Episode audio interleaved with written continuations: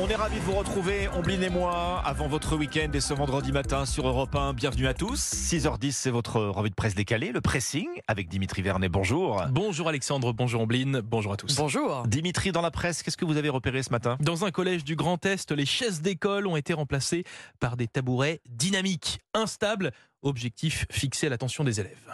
Ombline.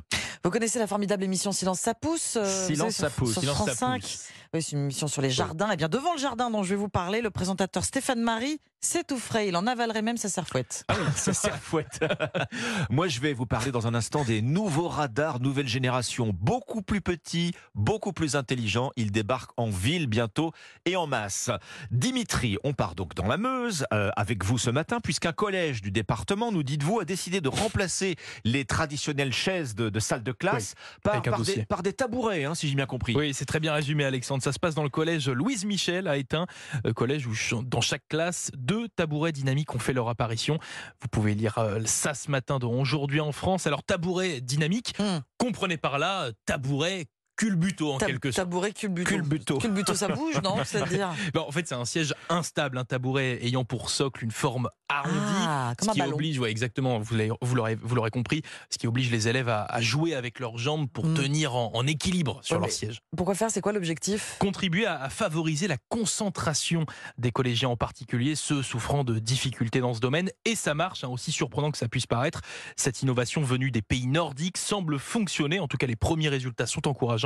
Et les élèves euh, de ce collège en sont ravis. On a le témoignage de Lola, par exemple, une jeune euh, dans cet établissement, qui le dit lorsqu'on doit apprendre en cours, c'est plus facile quand on est assis sur ce tabouret. Bon, alors visiblement, ça marche sur le plan euh, pédagogique, euh, si je comprends bien, mais ce tabouret, il pose quand même des problèmes physiologiques, des problèmes pour le dos, par exemple? Non, Alexandre, Moi, je pense non. au point du cartable aussi. Mais en fait, ça, ça semble même être le contraire. Ce tabouret permet aux élèves de se tenir bien droit. En fait, si vous voulez, il n'y a pas cette, euh, comme sur le- la chaise avec le dossier, il n'y a pas cette posture dorsale, avachie ou arrondie. Donc non, voilà, il y, a un- il y a un double avantage pédagogique et physiologique.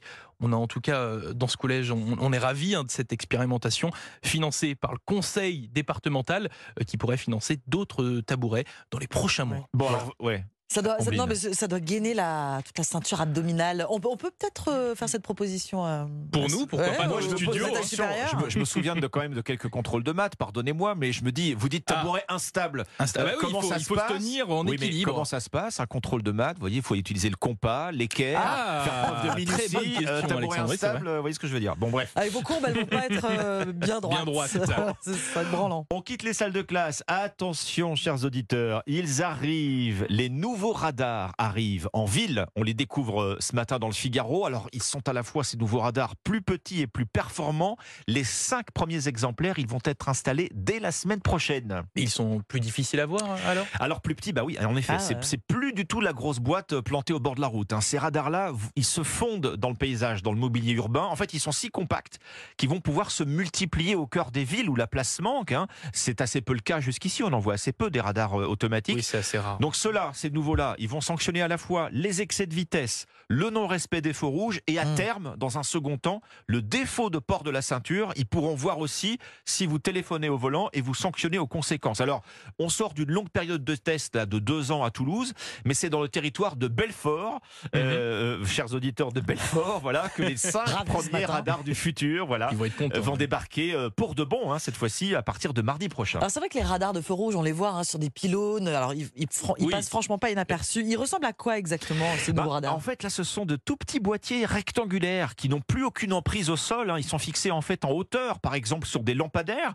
Ils flashent aussi dans les deux sens, donc ils sont Ah plus oui. difficiles à repérer. Alors, il y aura toujours quand même un, un- un panneau pour les signaler, hein, vous voyez, en, Oui. amont. Mais alors, le fin du fin, écoutez bien, c'est qu'il va y avoir un système de leurre, c'est-à-dire que vous aurez pour plusieurs boîtiers un seul véritable radar qui va tourner à l'intérieur de ces Ah oui, boîtiers. d'accord. Il sera déplacé. C'est-à-dire que certaines boîtes seront vides et vous ne saurez jamais a priori où se trouve le vrai radar qui flash. Voilà donc Sacré cette piège. nouvelle arme technologique hein, contre l'insécurité routière et sur laquelle évidemment les autorités misent beaucoup pour réduire, parce que c'est le but, hein, la mortalité euh, sur les routes. Oui, c'est important de le préciser quand Mais c'est quand même ça, C'est d'abord ça, la, sécurité. routière évidemment.